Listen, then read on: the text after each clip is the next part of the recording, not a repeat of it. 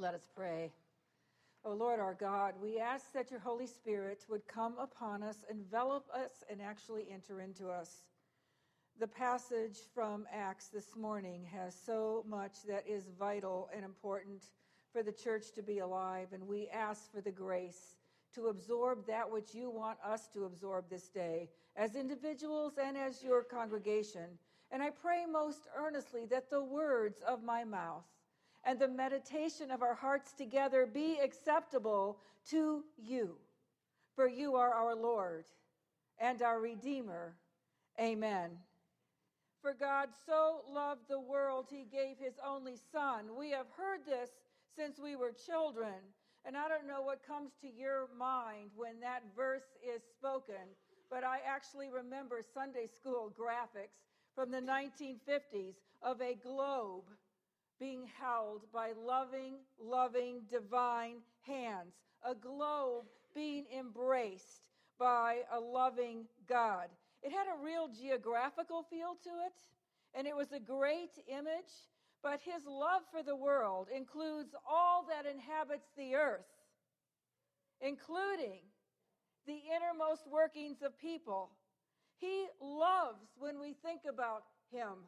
We know this, but He also continues to love when we do not think about Him at all. He continues to love when He is the furthest thing from our mind.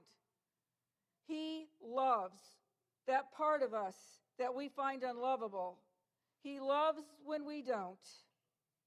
He doesn't love evil, but He loves the ones in the grip of it, and He loves people who are grappling with it he loves what we find unlovable about ourselves and other people. There is actually nothing that escapes the love of God. The first missionaries praised the fullness, the power, the love of God made known to them through Jesus Christ. The early Christians had experienced and known miracles in such huge proportions that the presence of the living Christ was undeniable and the presence of the living Christ made their knowledge of God filled out and complete and whole. And as an aside, historically, the church has struggled for years with whether or not the kind of miracles that occurred back then in the early church still exist today. It was the subject of dissension. Do the miracles still occur today? And people are so casual about using the word miracle. The three women who were found in Cleveland, oh my goodness, what an ordeal they went through. What a terrible 10 years of their life. And they were discovered or escaped. And people were throwing around the word miracle all the time. Is that really a miracle? Is it really? Miracles exist completely outside the natural order. I think what happened with them was an answer to prayer and many, many things. But the supernatural events in this passage, in this passage in Acts, this is something else altogether different. And the world we know, our culture, is layered with defenses and barriers. And the miraculous things are often hidden from us. But this isn't so in other places. In Africa today, similar things happen that we find in this passage in Acts. And Africa is not the only place. In other parts of the world, people are more open to the mighty ways of God. Well, they were going along, and this would be Paul and Silas in Acts 16, verses 16 and following, and a series of counterintuitive, illogical actions and actions of Paul and Silas keep on happening. They were so filled with the Holy Spirit that they are able to rise above and transcend the immense trials of the world they lived in. But there's also something else very important about them that we have to remember is that as all of these things were happening to them, they were also rooted and grounded and lived in reality. They escaped nothing. Their remarkable ability to not be caught up in crisis, in horrific events, is what speaks to others, as we will see, about the loving presence and power of God. But the passage begins with Paul being greatly annoyed. And I find this very refreshing and encouraging. someone who is as hospitable as, God, as Paul was to the Holy Spirit actually gets fed up. They were on their way to a place of prayer. And a certain slave girl with a spirit of fortune telling, which was very common in the Roman Greco world they inhabited, an insidious parallel universe of superstition and divination.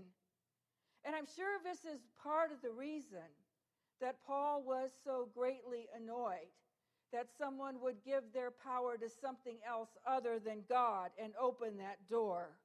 But he was annoyed for another very, very real reason. She attached herself to the missionaries and squawked, parrot like.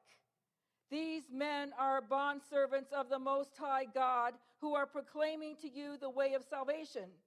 And she continued this not for a few minutes, not for a few hours, but for many days.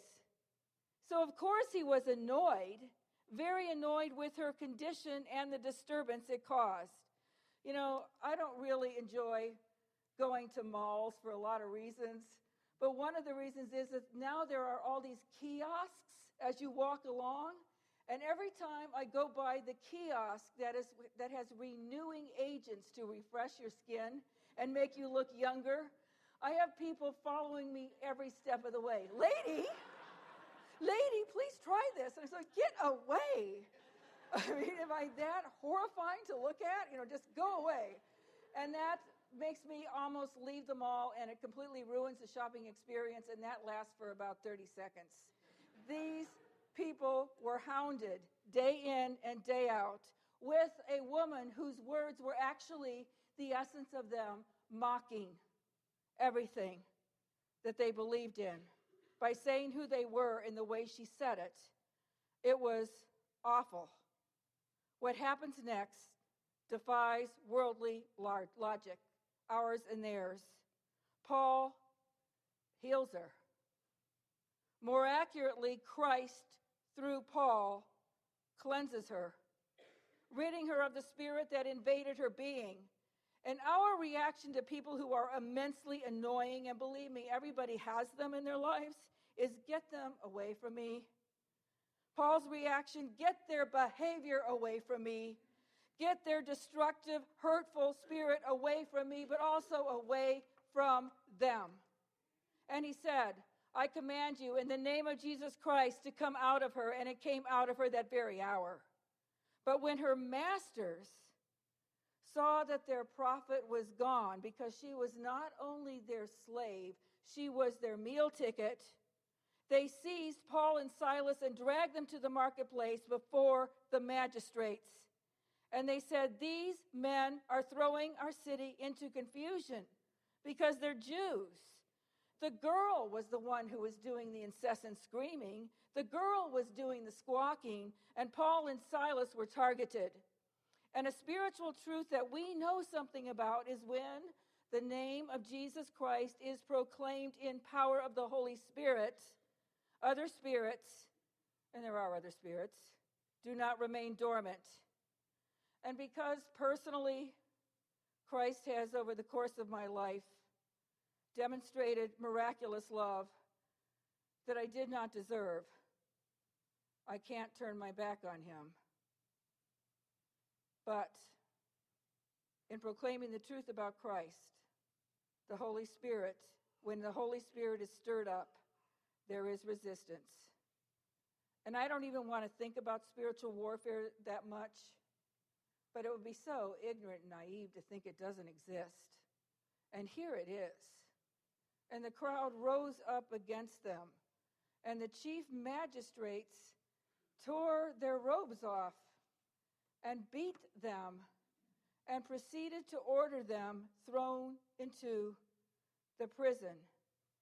And the jailer was commanded to guard them securely, and they were thrown into an inner space, and their feet were shackled in stocks. And what happens next seems more than counterintuitive to the way that the world works. It seems crazy.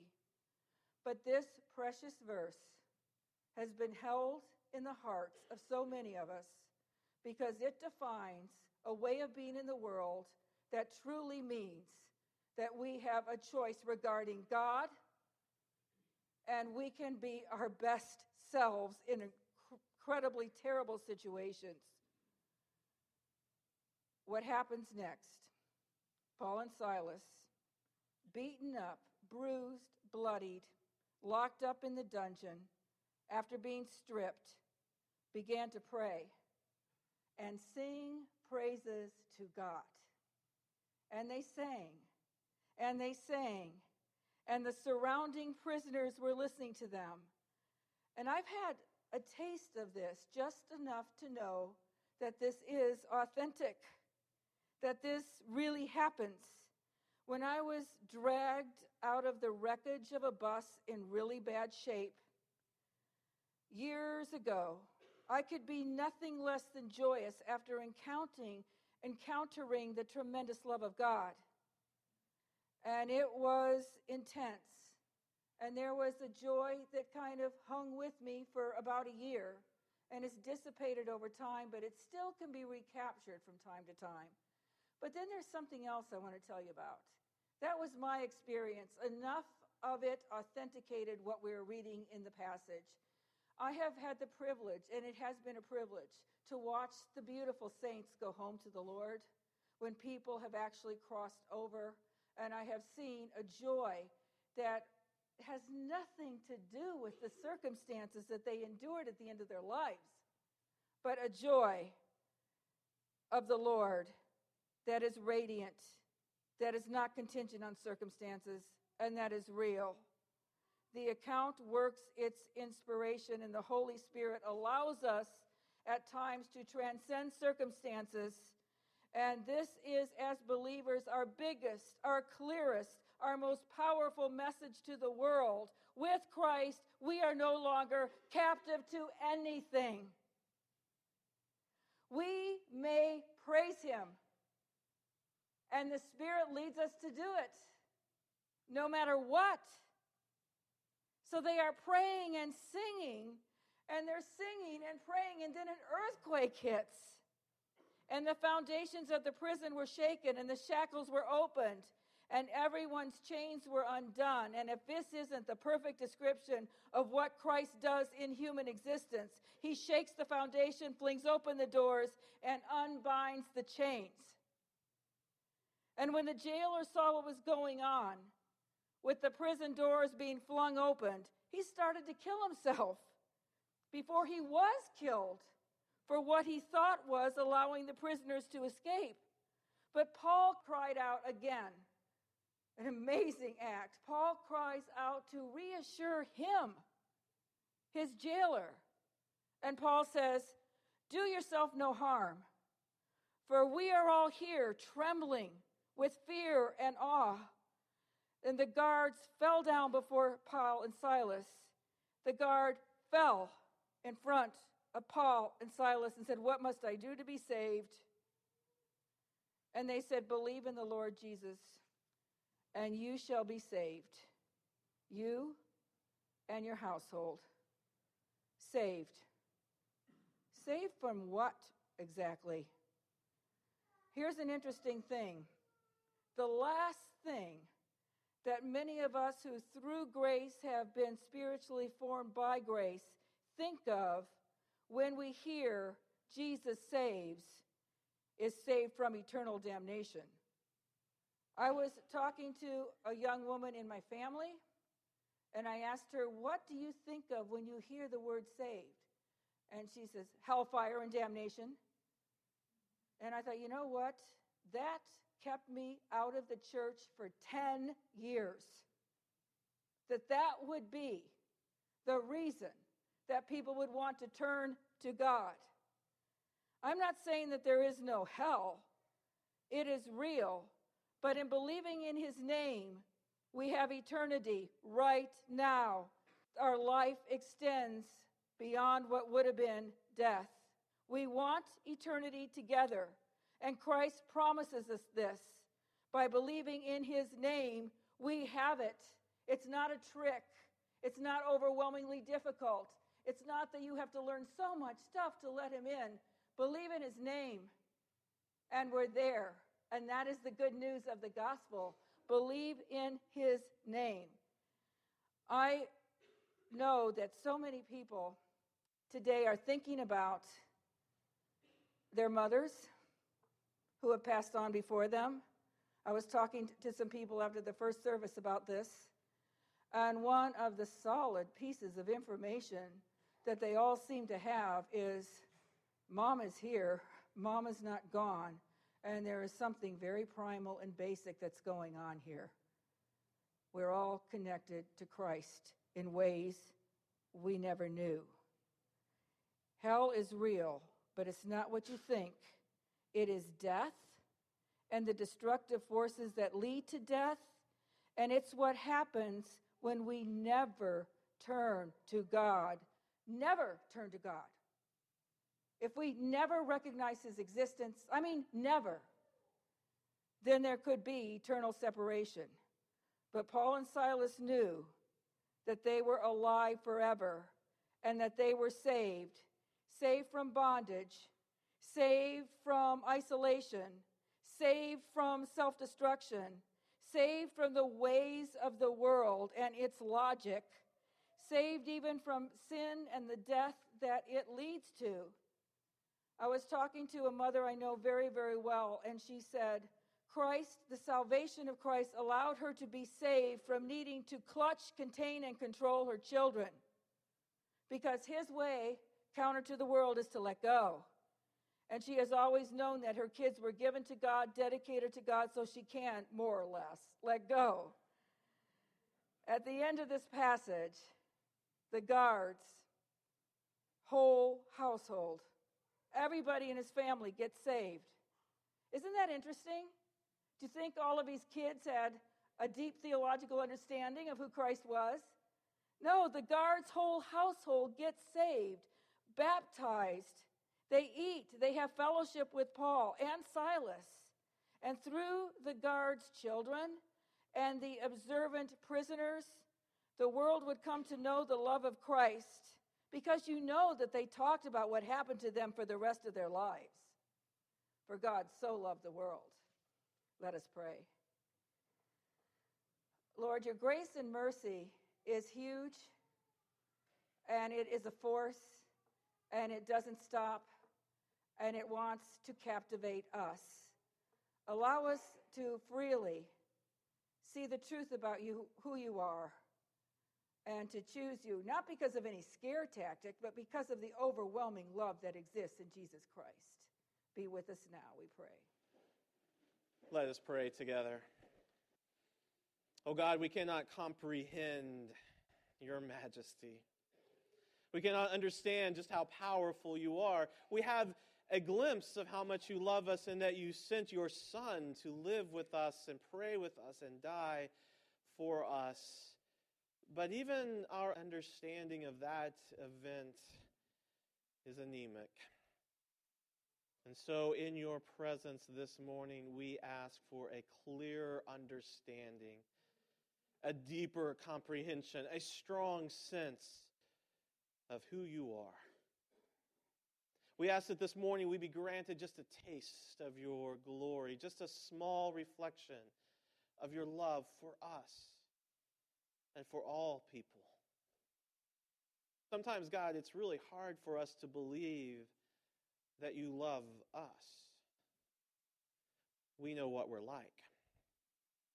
We know our failures. We know the ways we do not honor you. But God, sometimes it's even harder to believe that you love them. Those other people who are not like us who don't talk like we do, or eat what we eat, or worship the way we worship. Those other people who seem to actively hate you and us and would do us harm. In fact, God, we have to admit that we don't understand how you can love them and us when we have it right and they have it wrong. But God, the evidence is all around us. You love the whole world, even those who do not love that we do not love or like so much. And so, God, we ask this morning that you would help us to come to a deeper understanding of your love for us and your love for others. Help us to learn to be conduits of your love to those around us, friend or foe. And forgive us for the times we try to limit your love to just one portion of your creation. Convict our hearts of sin this morning and hear us as we pray our prayer of confession together. Gracious God, our sins are too heavy to carry, too real to hide, and too deep to undo. Forgive what our lips tremble to name, what our hearts can no longer bear, and what has become for us a consuming fire of judgment. Set us free from a past that we cannot change. Open to us a future in which we can be changed. And grant us grace to grow more and more in your likeness and image through Jesus Christ, the light of the world. Amen. Hear the good news. Who is in a position to condemn? Only Christ. And Christ died for us. Christ rose for us. Christ reigns in power for us. Christ prays for us. Anyone who is in Christ is a new creation. The old life is gone, the new life has begun. Know that you are forgiven and be at peace. Thanks be to God.